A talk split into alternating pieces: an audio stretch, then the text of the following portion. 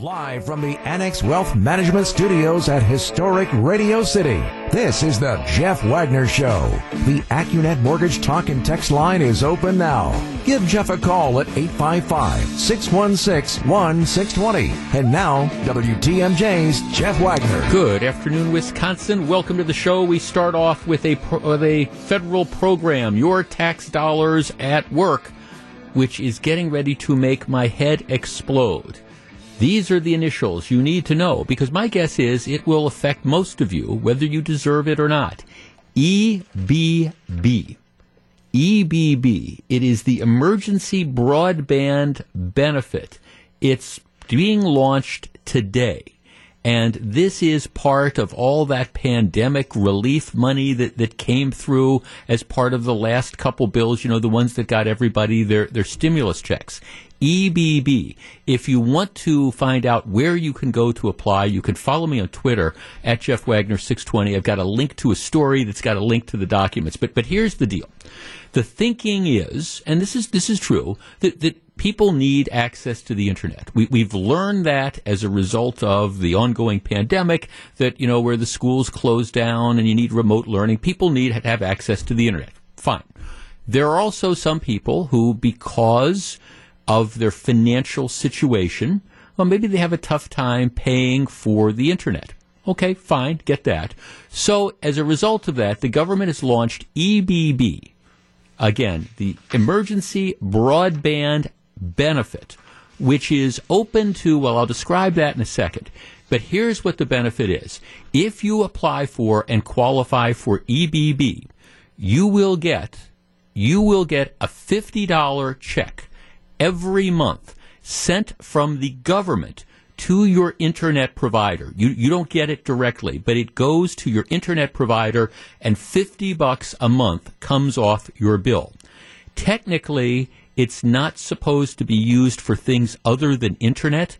But if you do one of those bundles, you know, where you've got the internet and the cable TV and the uh, phone or whatever, if you got that all put in, you, you, it's fifty bucks. You know, they, they don't they don't sort it out. So, you know, indirectly, that $50 that's supposed to be used to pay for people's internet, well, it's actually being used to offset and help underwrite your cable TV costs because, again, it's just going directly to the internet service provider. 50 bucks. And the whole notion is, well, that's that's good. You know, we, we want to make it easy for people. We we don't want to make it too hard for people to qualify for this. And we, we just think it would be terrible in this pandemic if people were losing their their internet. All right. So the Federal Communications Commission, again, I've got a link to this, ha- has has a questionnaire. How do I qualify for for EBB? Who, who, who qualifies for this? And I assume when you think about one of these programs, you would think, well, this is going to be another one of these programs that goes to, you know, low income people or maybe people who've had their, their internet turned off because they haven't been able to pay for this. Well, okay, that's true, but only partly true. Here's the deal with EBB. As long as you apply for it, you will qualify for example, you will qualify if you receive food stamps. Okay. You will qualify if you receive Medicaid. You require you qualify if you're on supplemental Social Security income. If you get federal public housing assistance, you can get the fifty dollar a month benefit. If you have a kid who qualifies for free or reduced price lunches at school, you can get the fifty dollar a month rebate.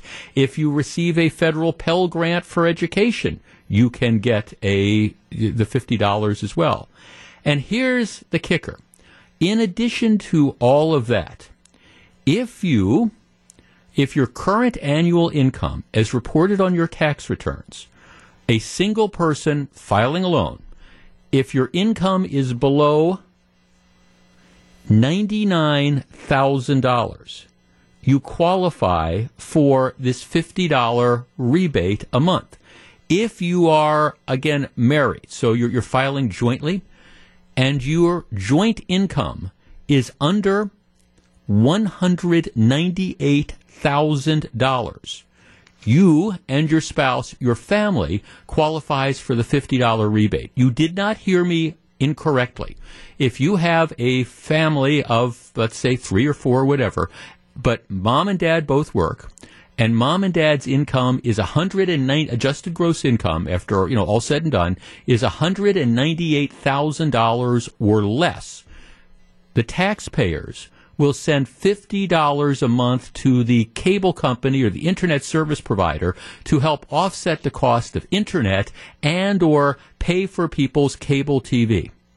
Now, look, I, I understand the, the concept behind this, I guess, and I understand. Oh, and, and, by the way, the one thing you have to certify is that you were somehow adversely affected during the pandemic. So, for example, if you um, let's you, you make the the 198 grand a year or less than that, but you had to take a pay cut. Well, you say I, I took a pay cut, so you have to file the certification. But there's nobody really looking at this. As long as you claim that you were adversely affected in the pandemic, maybe your hours were cut or whatever, the federal government, us taxpayers, will pay you $50 a month towards your internet slash cable TV slash phone service. Our number is 855 616 1620. That is the Accunet Mortgage talk and text line. Look, I, I, I raise this question seriously. Why in God's green earth? Why in God's green earth should somebody who is on fixed income, for example, paying federal taxes, be subsidizing the internet or the cable TV of somebody who's making $180,000 a year. Because that is precisely what is happening. Now, why did they pick 99,000? Because obviously if they picked 100,000, that would sound worse. Why did they pick 198,000? Because if they said 200,000, that would sound worse. But apparently nobody seems to think that there's anything wrong with the taxpayers underwriting internet costs, the people who I would argue are in a very good position themselves to pay for their internet and or cable TV. 855-616-1620, that is the Accunet Mortgage talk and text line. Where does this stop? I mean, and seriously, at, at what point in time do we say to this gov, to our government, look, I mean, what, stop with the freebies you know, this has to be paid for in some fashion. And somebody who's pulling in 150 grand a year or almost $200,000 a year, I don't think it is irresponsible to say, hey, you should pay for your own high speed internet, or we shouldn't be underwriting the cost of your cable TV bill. And yet that is precisely what we are doing. 855 616 1620, we discuss. Back to take your calls. Here's WTMJ's Jeff Wagner. 855 855 616 1620. People are asking, okay, how, how, how long does this last? Well, they've appropriated $3.2 billion. So the program will last until the $3.2 billion is gone or um, I guess six months after the federal government says there, there's no longer an emergency crisis. But I, of course, I, if you're looking at this federal government, I, am not sure they're ever going to say that there's not a crisis due to the pandemic. I think this might be a lifetime pandemic. But yeah, it, it's it's there. And if you're just tuning in, this program rolled out today $50 a piece for people on their inter for your internet. It's a check that if you apply for it, they will send it directly to your internet provider. And again, if you it's supposedly for internet, but if you bundle, you know, like your cable TV with the internet, it, it all it all goes to reduce your bill. If you're paying Spectrum $200 for internet rolled in with your um, with your uh, cable thing, you know, the, the 50 bucks will go, so you pay 150. So essentially taxpayers are helping subsidize in some cases cases people's cable TV as well. And it applies to pretty much anybody who's any, on any sort of federal assistance program and people who make either under $100,000 single or under $200,000 as a family, as long as you simply fill out a certification and say, well, well, I, I had a substantial loss uh, due to COVID all right. So in other words, maybe they cut your salary 10% or whatever. You're going to qualify. But the bigger picture is why should the taxpayers be subsidizing the internet costs of somebody who's made over $195,000 a year or $150,000 or 100,000? If you want to target this to the, the people who have lost their jobs, who are making no money. All right, I, I, understand that. So I'm not completely dissing the program, but I am saying to allow it for high income earners is absolutely, what's the word I'm looking for? Nuts. Uh, David in San Francisco. David, you're on WTMJ.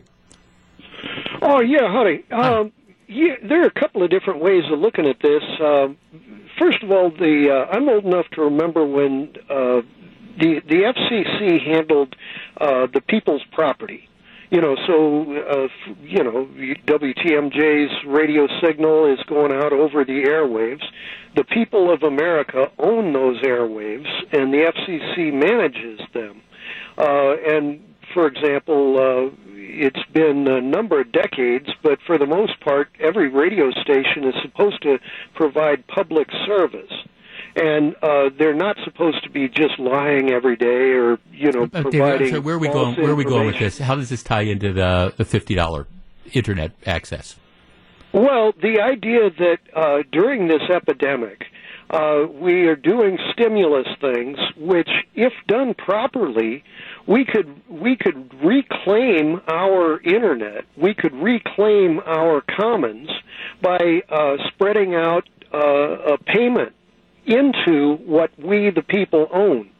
And for example, neglect is expensive. You know, if you allow a bridge to just fall apart and fall apart and never repair it, it gets real expensive. You got to rebuild it from scratch at the beginning. Well, David, I'm end. sorry. I've got to let you go because I'm sorry that you're, you're way, way, way, way, way off, off point. This this isn't about expanding internet service or that this isn't this this particular program isn't about how we're trying to expand broadband to make sure people in all different parts of, of the state and rural areas have access to it. This is we want to help people out who might have had problems and might have suffered for things during the course of the pandemic. Oh, okay, fine. So we're helping them with their bills. Like it's the, it's the same thinking that goes into the stimulus plan that here we're going to send people, you know, $1,600 checks or, or whatever. It, it's the same thinking. This isn't about expanding the internet. So again, you have, you know, remote areas that reach it. This is about we want to help people all right, and I get it. And for example, I have a text here. President Biden is looking out for the less fortunate. Every little bit helps um, when you're struggling in urban areas. And, and, I guess see, it's thinking like that, like the texter. That, that this is what makes my head explode about this. Okay, it's President Biden is not looking out for the less fortunate. Well, he's not yeah, he's looking out for the less fortunate, but this is just a great vote buying scam.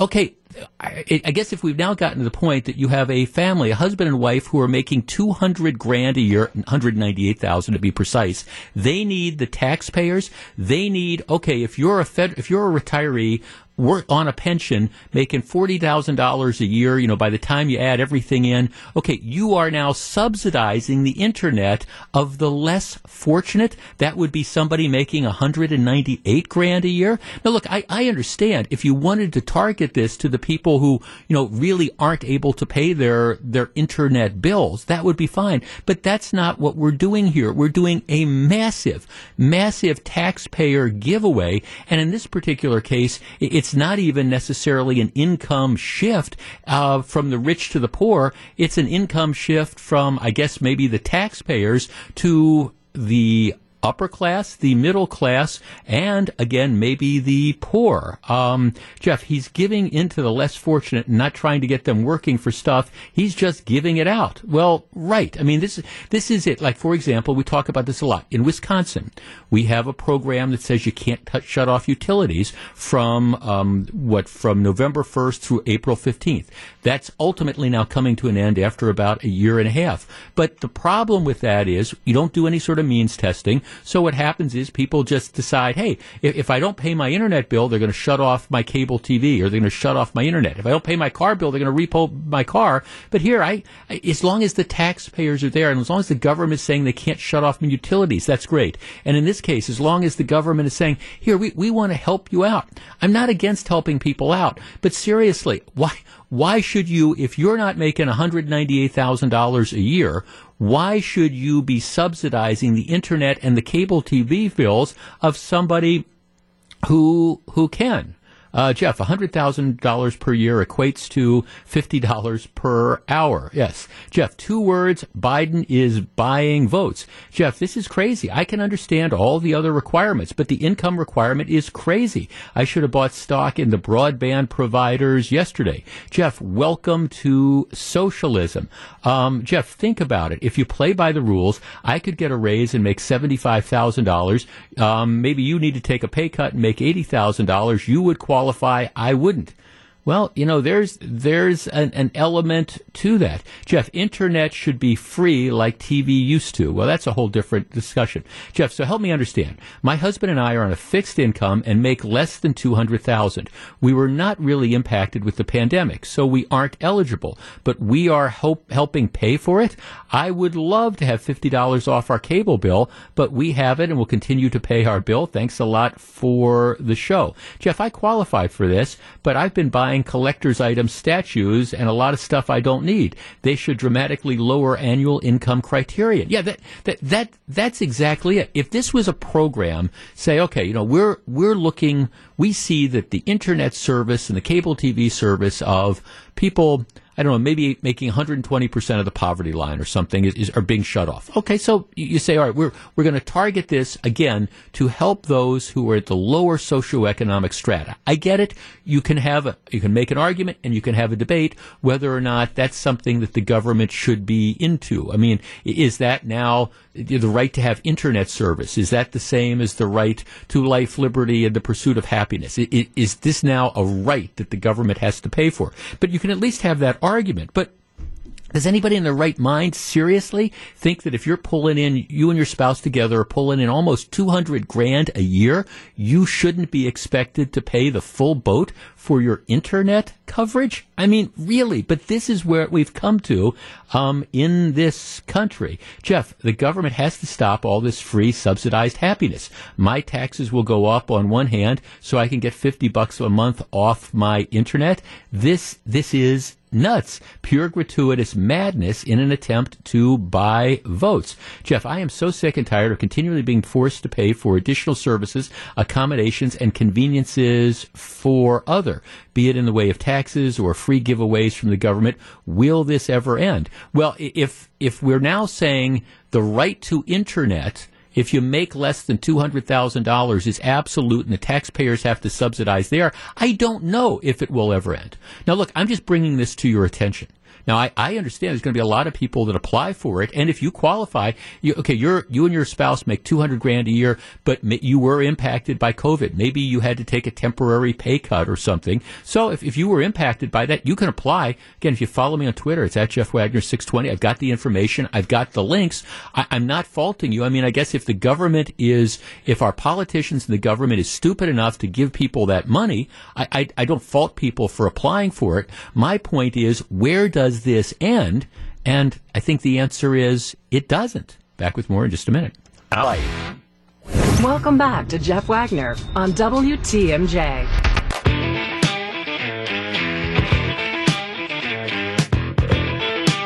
Jeff. I'm a single mom, lost my second job due to COVID, was working at a restaurant. My cable bill is over $200. I have three kids studying virtually at home. $50 off this bill will help me. I'm not upgrading anything. I might be able to get more groceries. The plan isn't all bad. Never said that the plan was all bad.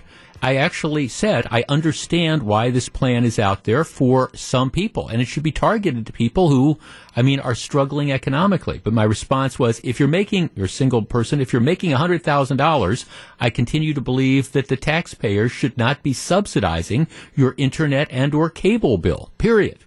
It's not all bad, but this is again, it's like the whole stimulus thing. You know, we're, we're, sending money to all sorts of people, and I understand you're sending some money to people who've been adversely impacted by the pandemic, but if you're making the, the, types of dollar amounts that we were talking about with the stimulus, why are we sending taxpayer dollars to people who don't need that money or weren't adversely affected? Well, the answer is because it's just a big giveaway, and some people think that money grows on trees, not coming out of taxpayers' pockets. All right. I am not a hockey fan. I, I, I'm just, I understand people love hockey. I'm not a hockey fan. But the broadcaster, the long term broadcaster for the Chicago Blackhawks, which is the Chicago hockey team, he is in a lot of trouble. He was broadcasting the final game of the Blackhawks season on Monday night. So um, he's the TV announcer, and he's talking about the, the, the, the difficulty of the, the season. And by, by that I mean the, the travel restrictions. You know, I don't know if you know this, but right now I, I think I, I don't think in any of the leagues the broadcasters don't travel with the teams. Like for example, normally when we have our, our Brewers coverage, normally the broadcasters um, go on the road. Like Lane Grindle and Jeff Levering, they're, they're on the road. They they get on the plane, they fly on the plane with the team, they stay at the team hotel. Normally that happens.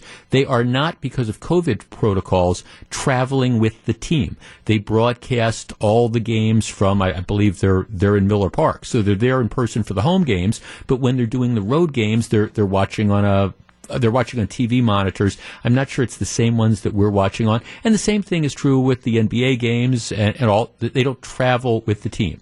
So it's been a, a, very, very difficult year. And, and the teams have all these different COVID protocols. There's all these limits as to can you go out and where do you have to stay and are you able to interact with your teammates in the hotel? All sorts of rules like that that are out there. So anyhow, Monday night, the Blackhawks announcer it is sort of wrapping up the season. And, and he's talking about, you know, how difficult the season has been and what a trying year that this has been for the team. And here's what he says. He says, had I been traveling with the team this year, I might have put a bullet in my head. That's what he says. And had I been traveling with the team this year, I might have put a bullet in my head. I, I think the tone is the same thing if you say, "Oh, just shoot me now," you know, or or my gosh, that I, I just I want to kill myself. You know, it's clearly said in, in, in that sense. I, he's not saying literally, I would have put a bullet in my head, but he is using that expression, the figure of speech, just shoot me. I want to shoot myself. This makes you just want to kill yourself. You know, that those phrases that, that we use that I think perhaps, you know, you have used from time to time. I know at some point in time in my life I have used that phrase as well. Oh, just kill me now. You know, it's just, that, that's the phrase. So anyhow, he says, had I been traveling with the team this year, I might have put a bullet in my head. Um, the internet goes absolutely ballistic on this, talking about how he is minimizing minimizing the impact of those who are dealing with um, with mental health issues. So the Blackhawks come out and they make a statement. They say this: "We are incredibly disappointed in Pat Foley's comments on our broadcast Monday evening. An absolutely unacceptable choice of words that trivialized mental health and suicide while discussing the challenges and loneliness the team may have faced during the COVID 19 restrictions. This is the team statement. We know many of our fans and other community members are struggling with similar thoughts and feelings, especially after this trying year, and we want them to know their well being is no joking matter. Mental health is of the utmost importance to the Blackhawks, and we are speaking to Pat further about his insensitivity. All right, our number is 855 616 1620. That is the Accunet Mortgage Talk and Text line. Now, mental health issues are uh, obviously it's a huge issue. It is not something that deserves to be mocked. It is not something that deserves to be trivialized. No, no question about it. But is that what the broadcaster was really dealing dealing with? Okay, this has been it's been an incredibly long year. They've had all these restrictions. Where if I was traveling with this team this year, I might have shot myself. Might have put a bullet in my head. Might have shot myself. Just kill me. You know, okay. Is, is that trivializing mental illness, or is this an overreaction to what what I think, at least in years past, would be described as as a figure of speech? When I hear somebody say, "Oh, just shoot me now," I, I don't think that, oh, they're really encouraging people to go out and shoot themselves. And when I hear somebody say, boy, I want to kill myself, again, in the context of, boy, I've had such a long day, I just want to kill myself. I, I I, I don't think that that's trivializing mental illness. Matter of fact, I think you could make an argument that taking this, this expression that many people I think would think would benign and blowing it up in this way, that's perhaps trivializing the, the very real issue that comes with mental illness. 855-616-1620, that's the Accunet Mortgage Talk and Text line. All right, was this just a figure of speech? Or is it something that the guy needs to be reprimanded for? And in addition to that, is this now a figure of speech that we again need to need to get out of our, our, our vocabulary? Is this something that you can't say in public anymore? Can you no longer say, I want to kill myself? Or or if this if this sermon goes any longer, I'm just going to shoot myself. If if you say that, all right, are you trivializing mental illness? Do we have to now cancel that phrase without again looking at the context? 855 616 1620. We discuss in a moment. Jeff Wagner on WTMJ. 855 616 1620. Matt in Hartford. Matt, you're on WTMJ. How you doing, Jeff? Hi, what do you think? I think that uh, being someone who has had a family member uh, commit suicide in the way that was uh, described on the radio, I've become more sensitive to that. Um, in before that, I probably used that statement thousands of times, right? Sure. As a figure of speech. Yeah. And uh, so I don't think there's uh, necessarily any type of uh, sanctions or discipline that needs to be done to the announcer, but there should be some sensitivity to that because it's an awful way to uh, e- experience uh, well, uh, something and, and, like that. and see, Matt, and I don't think any. I, I, I hope nobody would argue with that point. And you know, losing a loved one, especially in a fashion like that, is is got to be awful. I guess. But if we agree that it, it is a figure of speech and it's not somebody, and there, there's no intent to mock somebody who's dangerously mentally ill. You know, obviously, if, if there's, you know, you change the context, then, and I get it. Of course you say that. But if it is just like a figure of speech, like, like you said, you know, you, you would have used something like that, you know, countless times in the course of your life, why should, why should people be offended by that if there's no, no malicious intent? I don't think there's any reason to be offended. Um, there could be, like I said, an awareness to a sensitivity, Yeah. but um, I'm not offended by it. I just know that in my life, Yeah. I don't use it anymore. Right. And, um, Right. you know, I've caught myself a couple times, you know, saying that, and then I, I think about it, and I'm like, yeah, maybe I shouldn't say that. But uh, am I offended by it? Absolutely not. Yeah, no, th- and I guess I, I mean, I, I, I sort of surprised by the reaction because now, I mean, what he said, I might have put a bullet in my head, but I mean, I, I, I think, I mean, I, I know there have been occasions, and I'm, I'm, I'm thinking of one at, um, I, I was, it's not my church. It was in a different church a while back, and the the homily went on for 45 minutes, and it, there wasn't much of a point to the homily. And I do remember getting a little bit of restless in the pews, and at one point in time, I I'm sure I, I turned to my lovely bride and I said. Oh my God, he's going on for another 20 minutes. Just shoot me now. And, and it, it never would have occurred to me that that that was mocking mental illness. And I guess I, I just I wonder do you trivialize the the do you, do you trivialize mental illness when you you know when when you say okay there, there's all these people that might be offended about this. Now the guy's a professional and I, I understand that there's some things that maybe you would have been able to say in public you know years ago that you don't say now. And, and I understand I mean there's there's certain words like that. There, there's other especially in the mental illness field there's there's words that you know maybe were were commonplace maybe even as recently as 5 10 15 years ago that we, we don't use anymore because you know we, we found that and justifiably so that these phrases words or these phrases are are offensive. And I'm thinking of a couple, and I'm not even going to bother repeating them here on the radio, that, that maybe you would have said growing up and you didn't really mean any n- negative, inf- you didn't mean to insult people who were, you know, mentally ill or things like that. So I think we have to be sensitive. But I was really curious about this reaction because it seems to me clearly that what the guy is doing i- is just a figure of speech nothing more with with no ill intent and certainly no intention to mock people who were in fact dangerously ill. Just like it's been uh, what what a day. Just just shoot me now.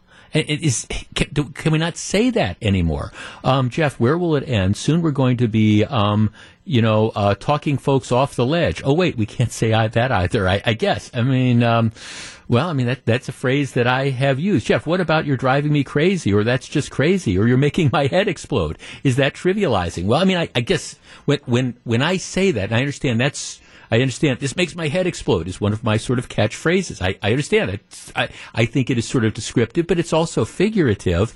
And I, I use that phrase to kind of underscore what the, the reaction I have to a particular story and to sort of highlight and foreshadow what my description of that story is, is going to be. It's certainly never intended in any way, shape, or form, and I don't believe is interpreted by any reasonable person as being uh, an effort to insult, you know, people who have um, mental illness issues. Jeff, I think it's an overreaction. I don't believe that this trivializes mental illness.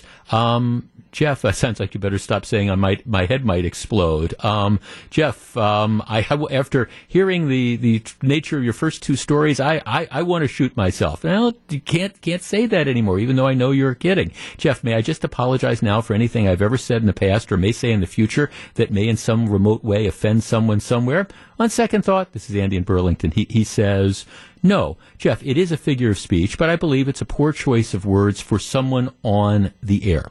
And, and, that's, I guess, what the conversation is about this. I mean, it's obviously if you're a sports broadcaster and you're in front of that. See, that's the other thing. The guy's in front of an open microphone, and I'm, I'm sympathetic to this to the extent that I, I make my living, you know, three hours a day, five days a week, X number of weeks a year, speaking into an open microphone. And the guy, I think, was kind of being heartfelt. He was talking about what a long, what a difficult season this has been, and he was trying to underscore that. I don't think there was any intent at all to, again, damage or cause harm or distraction to people um, for you know, who, are legitimately mentally ill. So I, I, guess it's this discussion that's out there. Um, the Blackhawks have not decided what, if any, discipline they are going to have. They've said we're going to talk to him. They have apologized for his his comments, and I guess that that's that's all well and good.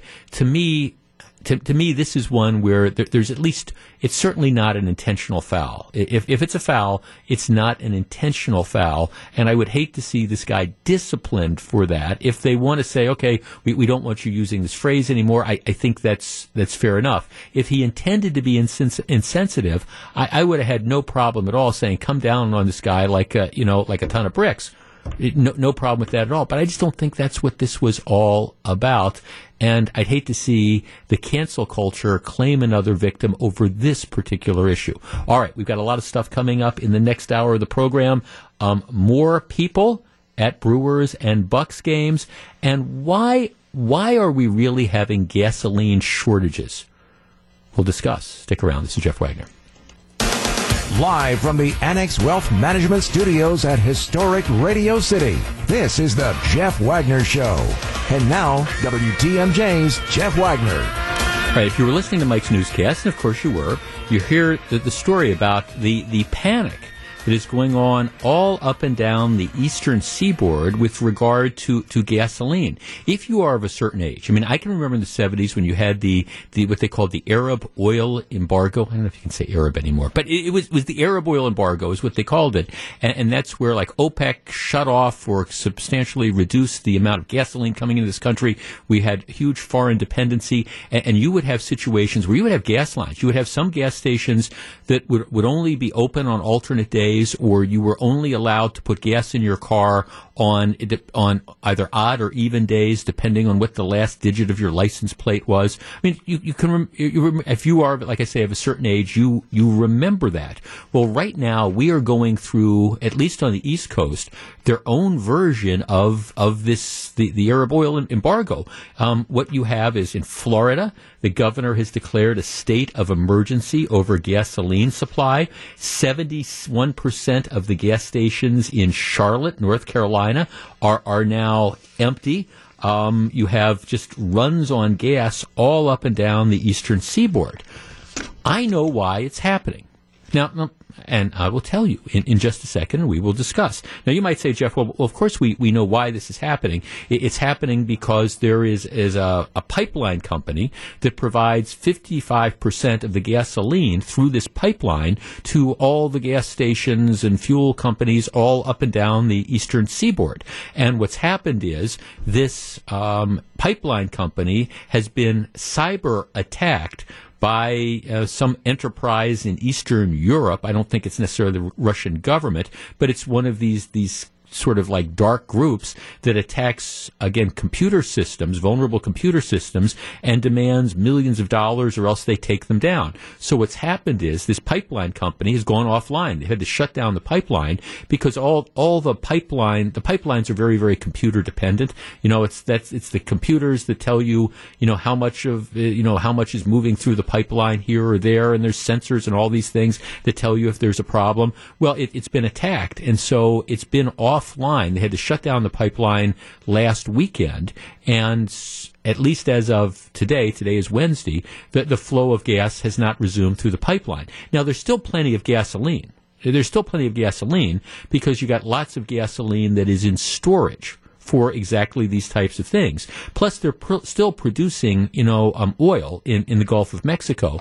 But what they have to do now is, since the pipeline is down, you have to transport it via truck, which is it's a slower, it's a more expensive way of going about it. So you, you have this problem. And maybe if you if you watch the news, you see like people cutting in and out of these lines and these lines that are lasting a couple hours and fist fights uh, against this, and, and, and everybody's upset and everybody's pointing fingers. And you know the question is why is this happening?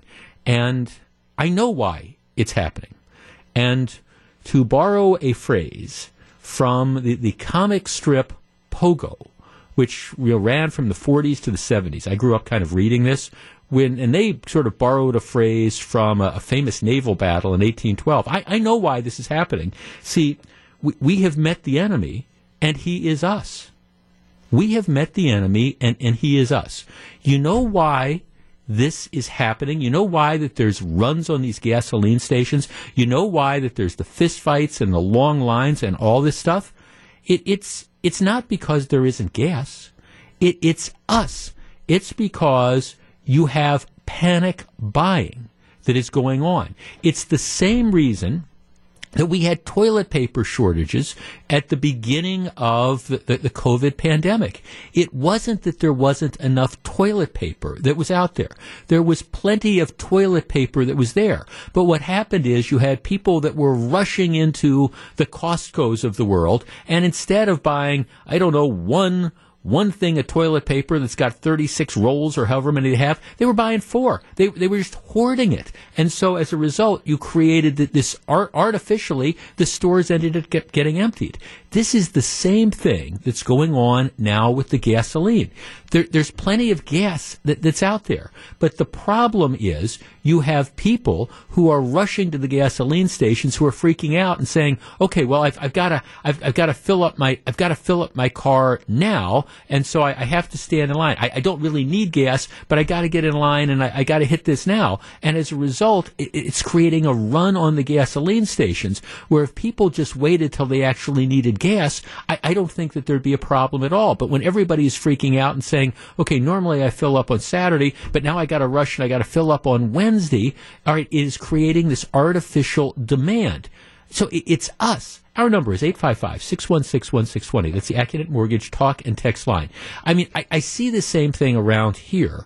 Whenever you have the, the weather report and they say it's going to snow a little bit, and and what happens is everybody runs to the, the, convenience stores or the grocery stores, and all of a sudden there's no milk on the shelf, and all of a sudden there's no whatever. They they people just panic buy all these things without recognizing that, well, okay, I, have lived here almost all my life. I've lived through a couple major blizzards. I mean, I remember the blizzard in 2010, right before the week of the Super Bowl, and uh, I guess that was 2011, you know, that with the week the Packers were in the Super Bowl in Dallas. Mean, I remember that. You had, you had a major, you had a blizzard, flat out blizzard on Tuesday, but on Wednesday the streets were open. But we seem to think that, oh my gosh, this is all going to be gone, and, and we've got to get it. We, we've got to run and buy every roll of toilet paper that we can find because what, we're not going to be able to go to the store for the next nine months? 855 616 1620. That's the Accunet Mortgage talk and text line. I think, I think we're to blame for what's going on on the East Coast. And, and maybe it's human nature, but if people would just calm down, wouldn't things be better? We discuss. Jeff Wagner on WTMJ.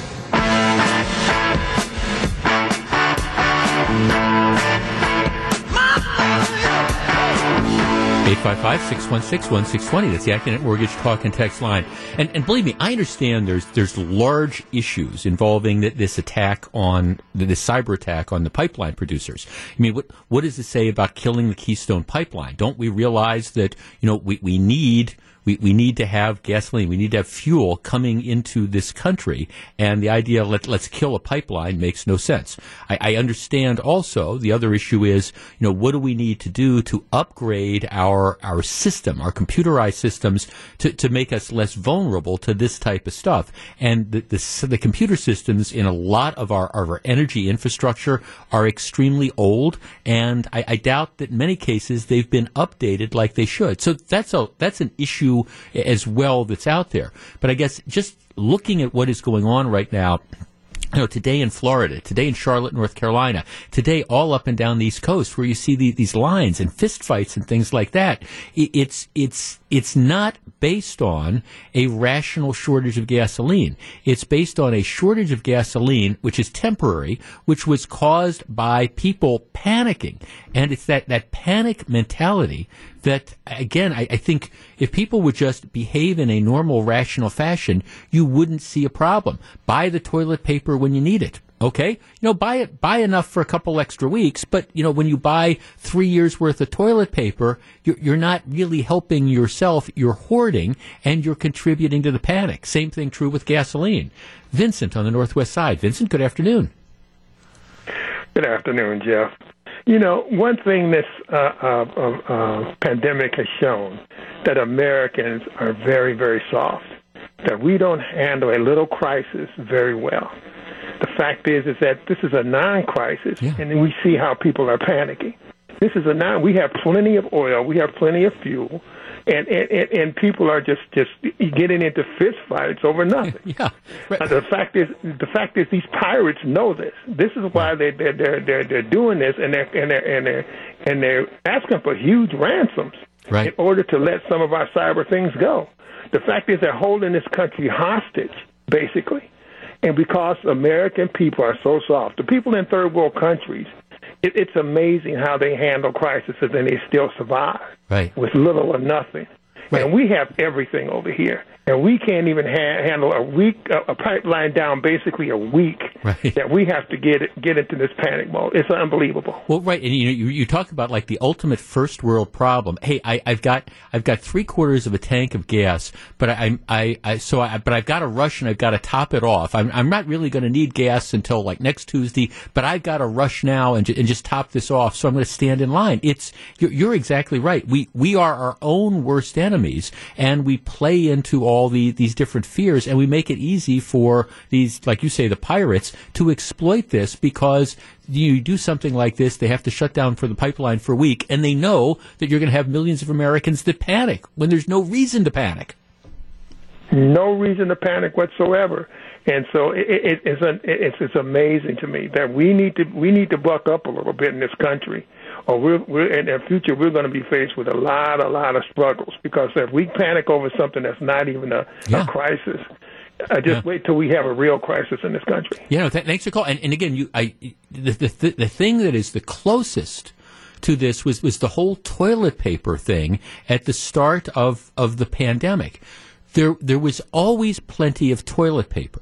Now the problem was that you know the it was was the supply chain. You know, in other words, you you have these stores that uh, typically will say, okay, we're going to sell we'll, we'll, sell 100 units of, of toilet paper in a week, however big the, the, the, units are. And so we, you know, we order this from the trucks. And so the trucks bring in, you know, they, they, they're at the plant and they bring in, you know, 100 units and then we sell it. And the next week we get another 100 units. Well, what happened, and it, so it wasn't like there wasn't toilet paper, but what happens is if all of a sudden you normally sell 100 units of toilet paper in a week, you have 100 people that show up, you have, you have 20 people that show up on a Monday and they buy, they each buy, you know, five units or whatever. And all of a sudden all the stuff is gone. It's gone. So then the other people come and they can't find it. So people end up just hoarding it because, well, they're, they're panicked and they end up buying a four year supply of toilet paper. So it's not that there's not toilet paper out there. Again, it's just like you can't, you can't keep it on the store shelves because people are buying way more than they need. And, and this is the same thing that's going on with gasoline. And again, I'm not downplaying that all the issues that, that come with these cyber attacks and things like that. That's, that's, you know, the, the subject of a whole nother show, which is, you know, what, what are we going to do to you know try to hold these these pirates accountable for their violations of the law? What do the companies need to do to upgrade their their computer systems to make them less likely to be victims of these kind of attacks? Uh, th- those are all fair questions, but but right now it's like we wouldn't we would this would not be a story, or at least it would not be a headline story were it not for the behavior of, of people. And, you know, it's easy on, the one hand to say, oh, it's those folks in North Carolina, and it's those folks in Georgia, and those folks in Florida, and those, uh, that's, that's, this is Virginia's problem. But we, we see that here. This, this, the same thing would happen here if you had a similar sort of circumstance, because again, we see this all the time. Whenever there's bad weather coming in, people flock and they buy, you know, every gallon of milk they can possibly find. When you're like, okay, it, the, the storm is going to move in, it's going to be gone in, in 12 or 24 hours, and you know, chances are the stores are going to be open the next day. Worst case scenario, worst case scenario, you know, stores will be open two days from now. Why do you need a month's supply of milk? Why do you need to buy every can of canned soup that they have, but we, we do, and, and, and we panic.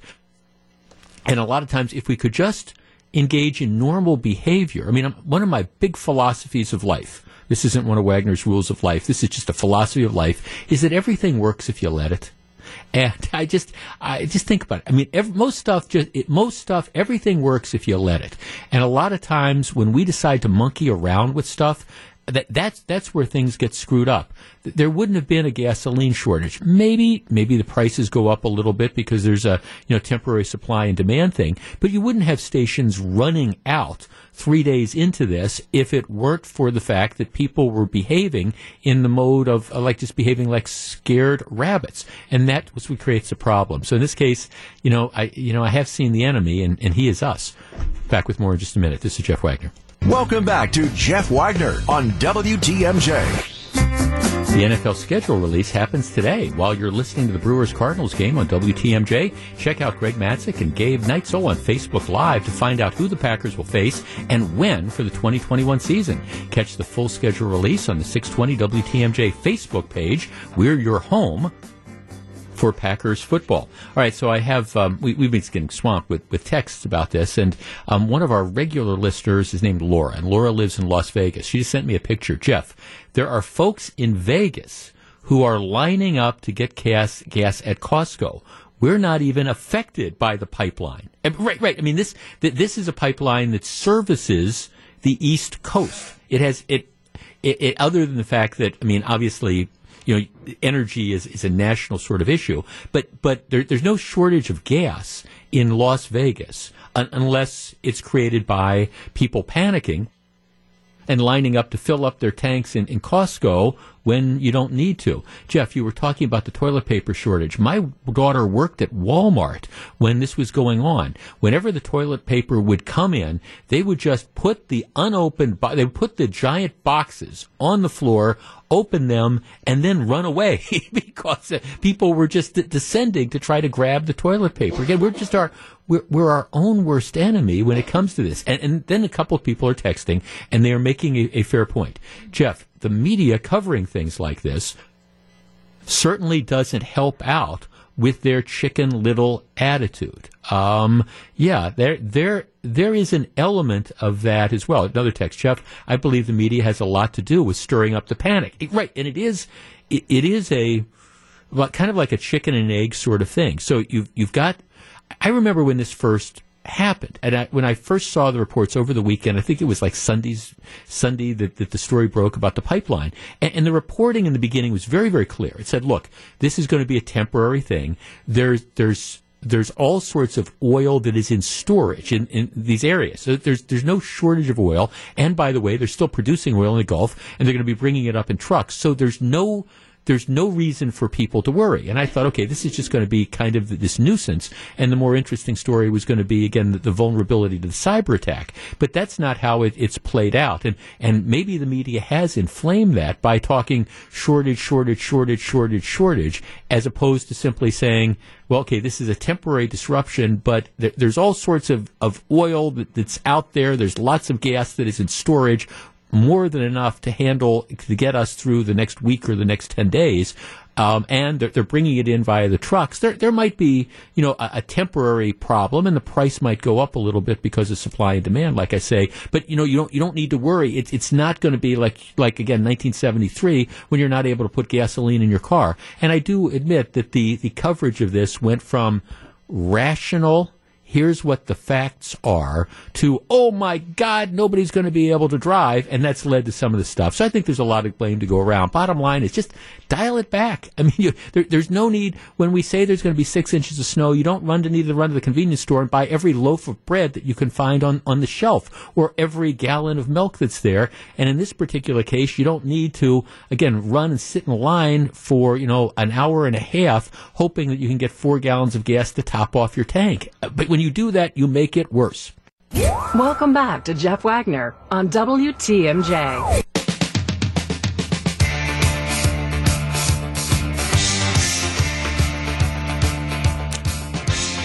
Oh, a number of people are also texting. If you were listening yesterday, our, our, our studio controversy, Steve Scafidi saw a mouse in here at 10 o'clock in the morning, saw a mouse, and we were all.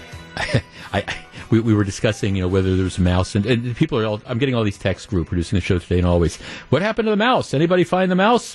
There, there have been no more mouse sightings, at least as far as I know. I, I'm going to take, I'm going to take that as a as a good thing. So, and no strange smells thus far. So, if the mouse is somehow died under one of these expensive pieces of equipment. We don't know that as of yet. I was secretly hoping that on my drive home during afternoon news, I would hear some sort of "Oh, there's a mouse! There Right, it is!" shrieking. Yeah, something like yeah. that. But no, it didn't happen. Too no, bad. it hasn't. And, and again, I the, Scafidi is the only one who has seen this mouse. So I, I, I view I consider him to be as in general a reliable witness. But that's I, I have not seen the mouse. And but but people are texting him, what's going on with the mouse? Well, it's it's it's just it's it's our fan. We we we can't have live fans in the studio to watch the shows right now because of COVID. But you know, maybe you know we, we've got the rodent variety. I mean, kind of works. I drew some skepticism too. I wasn't sure if Steve just sort of said that to sort of plant that into our heads that there might be a mouse running around. No, he swears he saw it. I But- mean, now he could be wrong, but that's you Right. know, but so we'll we'll we'll see. But for anyway, for people who are wondering about the mouse, um, we we still don't know. Um, I just I, I want to make mention of this because this is a this is a big story. You know, it's it's interesting that, that if you watch the news tonight, what you're going to find is the lead story in all the major news accounts is going to be the fact that th- this morning the Republicans in the House of Representatives um, tossed Liz Cheney f- um, f- of Wyoming, the, the daughter of the former vice president, tossed her from her leadership position. This is going to be the lead story. It's the lead story in all these newspapers I, I look at, and the, this Liz Cheney ran afoul of Republican of other Republicans because she was a vocal critic of former President Trump. She voted for his impeachment um, on the, the second time around, and and she's been dumped. And so the- a lot of people are just irate. Oh, this shows the Republican Party, you know, doesn't doesn't care about the truth, and you know because she didn't buy into the election was stolen stuff. That's why she got dumped and all. And, and it's actually much more complicated than that. The, the truth of the matter is that 2022 provides the Republicans with a great opportunity to take back control of the Senate and the House of Representatives. And I think what's going on is, is Liz Cheney, and I like her, by the way. Um, I, I think she's kind of become a distraction. And I think what, what you're seeing is Republicans are trying to figure out ways to unite the party. That is, bring you know keep keep the, the, the pro Trump element and then you know bring back other Republicans and that's the recipe for winning elections. And Lynn, Liz Cheney has become polarizing. And for whatever reason and she's she's kind of dug in her heels as as well on this. And so I, yes you can view this as oh we're just the Republicans trying to get rid of Liz Cheney. I, I think the the real thing that's going on is Republicans are are, are again trying to figure out ways to bring everybody together, and it's going to be difficult for that to happen as long as you have a lightning rod like Liz Cheney in there. And I like Liz Cheney. On I, I, I like her. If I was in the Republican, if I was in that caucus, would I have voted to dump her? I, I don't know, but it, it's more nuanced as things frequently are than just oh you know she refused to buy into the election with stolen stuff. It, there's a lot more going on. But anyhow, that's going to be the the lead story. I'll tell you what the leads, and then it's also going to be this, this gasoline stuff that we were talking about a couple minutes ago that's clearly, again, fueled by the media. I'll, I'll tell you what the lead story should be, and that is that the stock market in the tank. Um, I mean, yet yet again, um, the, the the numbers recently have been awful, and today is no different. Today, the Dow Jones down 430 points. That's another 1.26 percent. The Nasdaq, which is tech stocks, that's down almost 2.2 percent. That's that's down 300 points, and, and this is this is on the heels of of several other days of, of massive declines, and and it really started. Well, it, it started certainly on, on Thursday or Friday when the job numbers came out and they expected there was going to be a million new jobs created and there were only like 250,000. And now you've, you've got the Biden administration that really is at sea trying to explain it. And the truth is there's people that, as we've talked about repeatedly, there's people that just are, are deciding that they're not going to go back to work as long as they can make more money um, collecting unemployment. And, and Biden refuses to move off that. So employers are stalled because they, they can't get people to come to work because they're competing with the benefits that the federal government is paying people that incentivizes them not to go to work. And, and Biden refuses to acknowledge it. But today, the, these huge declines, one of the things that many smart economists and me ha- have been saying is the problem with, with a lot of the, these stimulus payments where we just kind of like print money and give it out to people is as spending increases, one of the things that you're going to see is that you're going to see prices go up, in, inflation come up, and that's that's what's going on. Um, that's what's going on today. Um, the, these numbers are out. The consumer prices, uh, the consumer price index, um, jumped 4.2 percent this year in, over the last 12 months. And to put it in perspective, that's the biggest 12 month increase in prices since the summer of 2008. Um, here's the way the Wall Street Journal reports it. Consumer prices surged in April by the most in any 12 month period since 2008 as the recovery picked up, reflecting both rising demand as the pandemic eases and supply bottlenecks. Um, it's you know, up 4.2% in April from a year earlier, up 2.6% for the year ended in March. And so what you're seeing is, prices are going up dramatically, which is leading to inflation, which is another reason why the stock market is cratering. And, and the Biden administration is in complete and total denial about this. And it's like, well, uh, you know, we, we think that this is going to be temporary. Well, I, I hope so. But by when you look at not enough, not enough people being willing to work, prices going through the roof. Um, you put that all together, it's not good indicators for the economy, and you wonder whether the president has a clue as to what to deal with and what to do about it. So, if you're wondering why the stock market is in the tank yet again today, today it's consumer prices and it's inflation. This is Jeff Wagner on WTMJ. The Brew Crew in the palm of your hand. If you live in Milwaukee, Waukesha, Washington, Ozaukee, and Racine County, you can now listen to the Brewers on the WTMJ mobile app or at WTMJ.com. Bob Uecker and the Brewers. Now easier for you to enjoy on your phone or computer. Download the WTMJ mobile app today. All right, I have to confess, yesterday, last evening, I did something I almost never do. Almost never do but I, I, was motivated to do it yesterday. What is that? No, it's not what you're thinking. I retweeted something. I almost never retweet stuff because I, I find that people who get in trouble with tweets, a lot of times, the majority of the time, it's not necessarily something that they have written and sent out. A lot of times it's something that somebody has sent to them and they have kind of forwarded it on. And it turns out that maybe they didn't appreciate, you know, the, the nature of this. But anyways, I, am I'm, I'm perfectly capable of getting enough trouble myself based on the things that, that I write that that's, I just have a general rule that I, I don't retweet stuff. In this case, I, I did. Made an exception. I retweeted something from Congressman Tom Tiffany. All right, so here, here's the deal. Mark Pocan is a very, very liberal congressman out of Madison. He sent out a tweet on May 11th. This is what he said.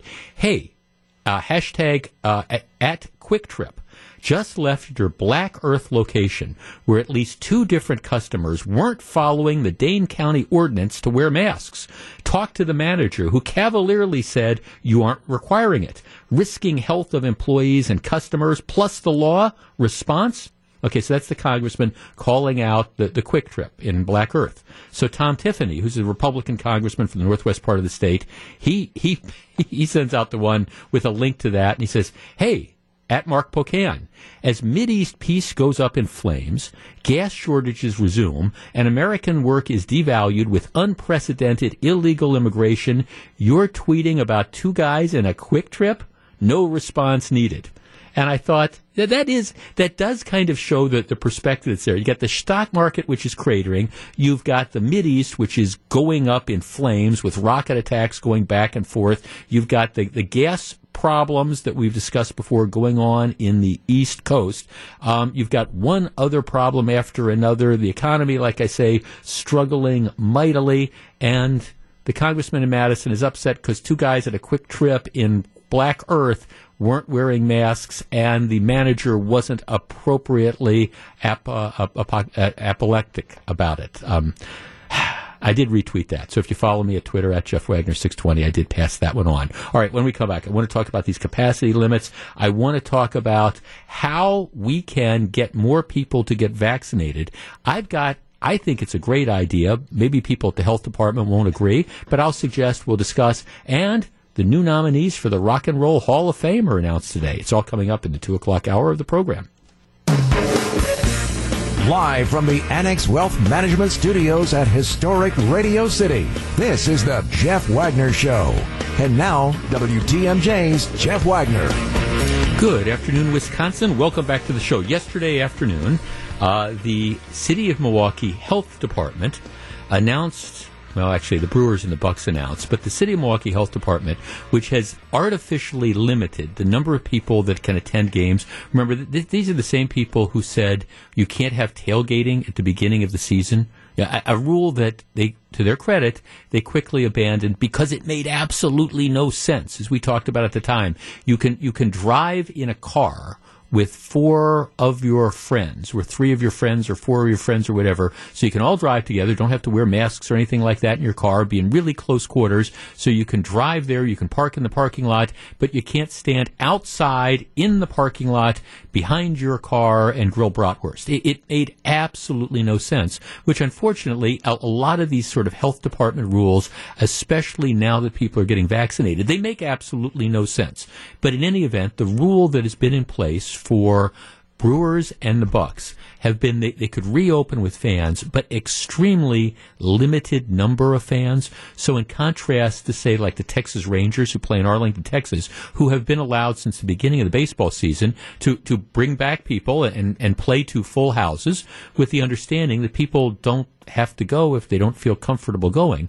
In Milwaukee, it's been very, very limited. Uh, at at Uh, American Family Field. I attempted to say Miller Park, but American Family Field. The the rule has been that they could not have more than well around twelve thousand people. That that's that's been kind of where where it is, and you've had to be spread out. It's been very, very artificially limited. I've been to three games this year, and um, I, I've, I have a partial season season ticket, and they've they've moved us from our original spot, and now we're, we're down the first baseline a little bit. Still very good t- seats, but the, in in the row that we're in, there's my buddy and I, and there's only two other people at the end of the aisle. So it's been very, very spread out.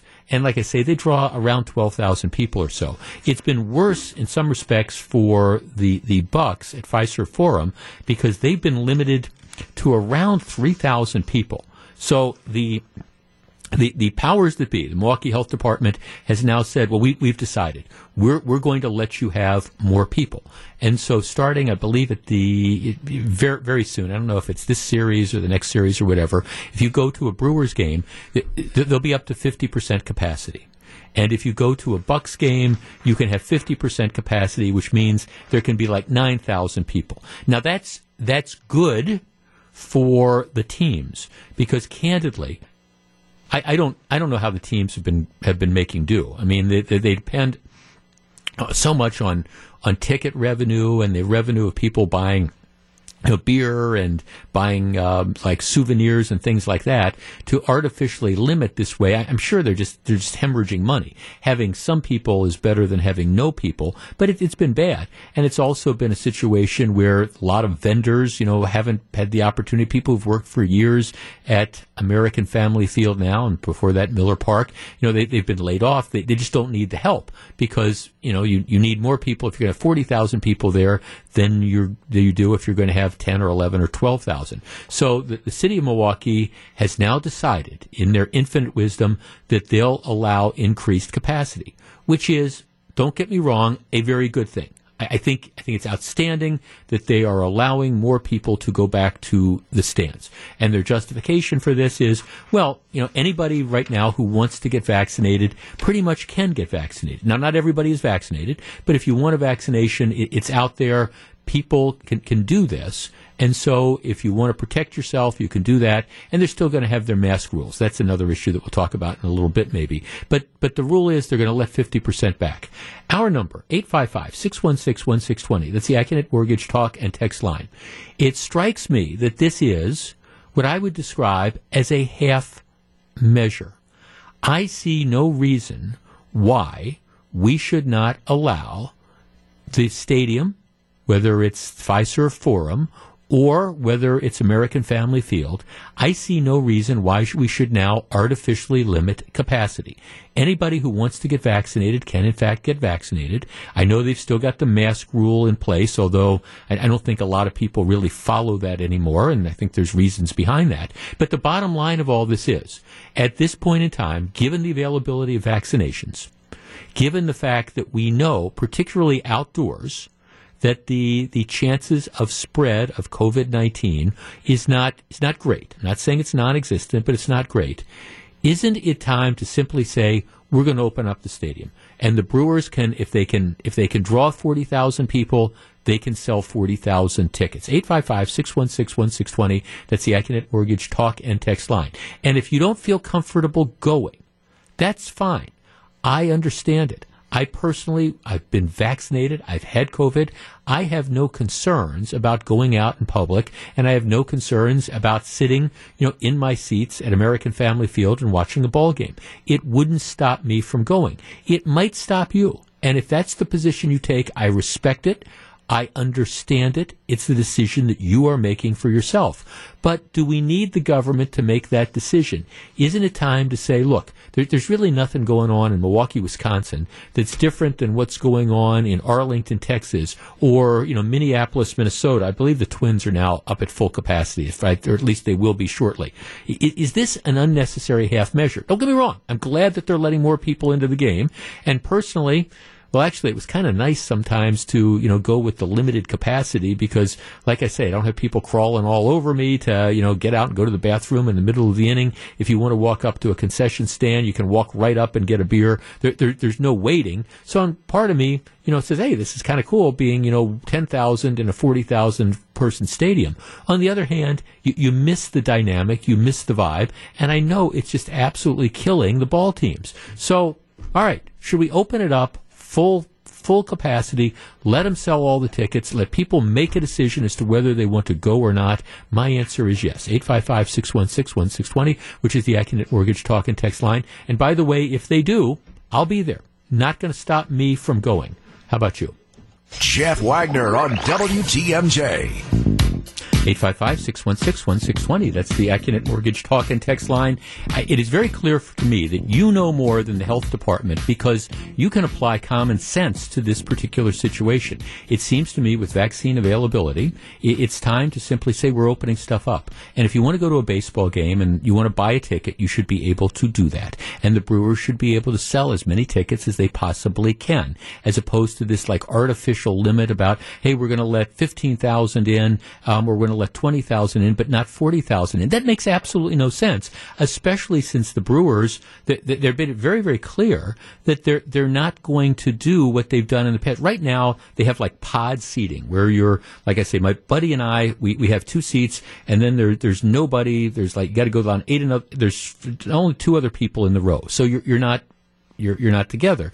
You're you're you're split up. Well, the new arrangement of fifty percent, you're, you're going to be sitting next to other people. So if you're already going to be doing that, what sense does it make to if you're not going to have that social distancing, distancing really and the separation, what difference does it make whether it's 20,000 or whether it's 40,000? You're, you're going to be together with people. It's way past time, I think in this case for the Milwaukee Public Health, Milwaukee Health Department to, to wake up and to start looking at some of the things that are going on in the rest of the country and saying there, there's no reason. Um, let's see. Um, Jeff, it makes perfect sense what you're talking about, but keep in mind this is the city of Milwaukee and Milwaukee County, and, and they have no clue as to what they are doing.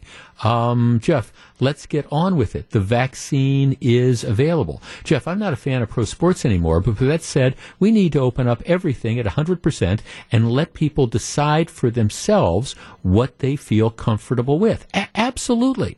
And like I say, I respect the fact. Look, I think that there are going to be people that are going to be wearing masks for the rest of their life. I, have said that. I'm not one of them, but I think there are people that are doing that. And if that's what makes you comfortable, I, that that's fine. Do it. If you don't feel comfortable going into a restaurant, if you don't feel comfortable going to Summerfest, if you don't feel comfortable going to State Fair, if you don't feel comfortable going to a Brewers games or a Bucks game, I respect that then then but my answer is just don't go. But the government shouldn't be forcing the rest of us not to do that and they shouldn't be telling these these businesses whether it's the brewers or the bucks or whatever that they can't open up at full capacity. Jeff there's nothing else we can do to keep people safe other than the vaccines which have been out for months. We should have full capacity at every function. I, I, agree. Jeff, I'm not going to the Brewers game until they open up 100%.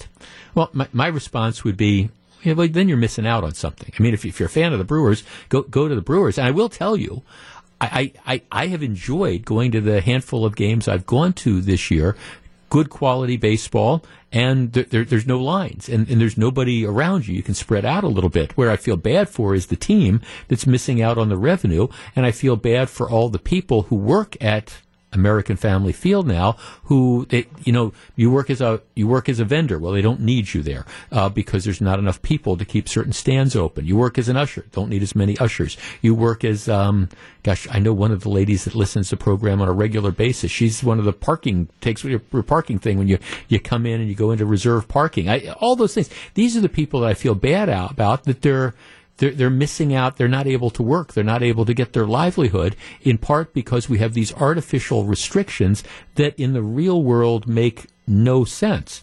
Um, let's see, Jeff, full capacity is long overdue. The Texas Rangers have had full capacity since the beginning of the season without any negative COVID effects. That's from Kevin. Yeah, remember that was one of the big tests when when the Ranger Stadium opened up, it's going to be, oh, this is going to be a super spreader event. Well, you, you haven't seen those those stories. You haven't seen the stories that these are huge super spreader events. So what, what do we have happening? Do we think that it's more likely to COVID to spread sitting outdoors in a stadium in Milwaukee, Wisconsin than in Arlington, Texas? And, and if so, where, where's that science we're supposed to be following? Jeff, the Tennessee Volunteers are going to be opening up their baseball stadium um, full uh, full tilt as they have the number one Arkansas Razorbacks in this weekend. By the way, they don't even require masks. Jeff, the Braves in Atlanta are now open for full capacity. We should have that choice too. The Brewers don't have a huge TV deal. They need their gate. And by the way, fans want baseball. Well, there's there's a lot of that that's out there. Jeff, here's a thought. If you've had the shot, you shouldn't worry. If you're not going to get the shot, you're probably not worried, right?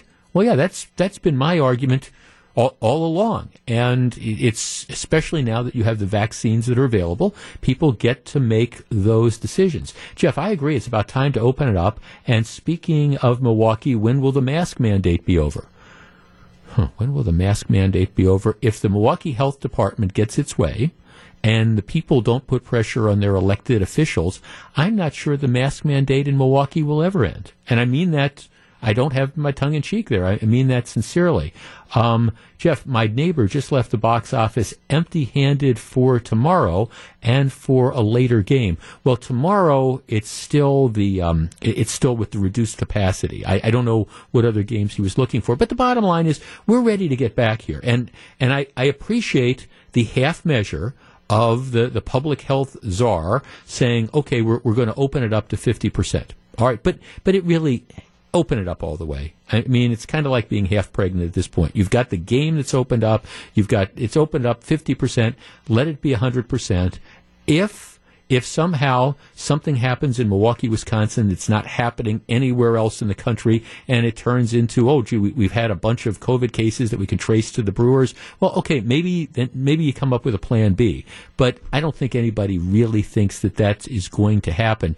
Bottom line is, I understand why you had a lot of these public health rules, but things have changed, and applying the rules and the standards that we did six, eight months ago after there's a vaccine, to me, that's just not valid. Let people attend games if they want. Let's let the Brewers make some money. Let's let the Bucks make some money. Let's open up State Fair. Let's open up Summerfest. Let's get back to normal. This is Jeff Wagner.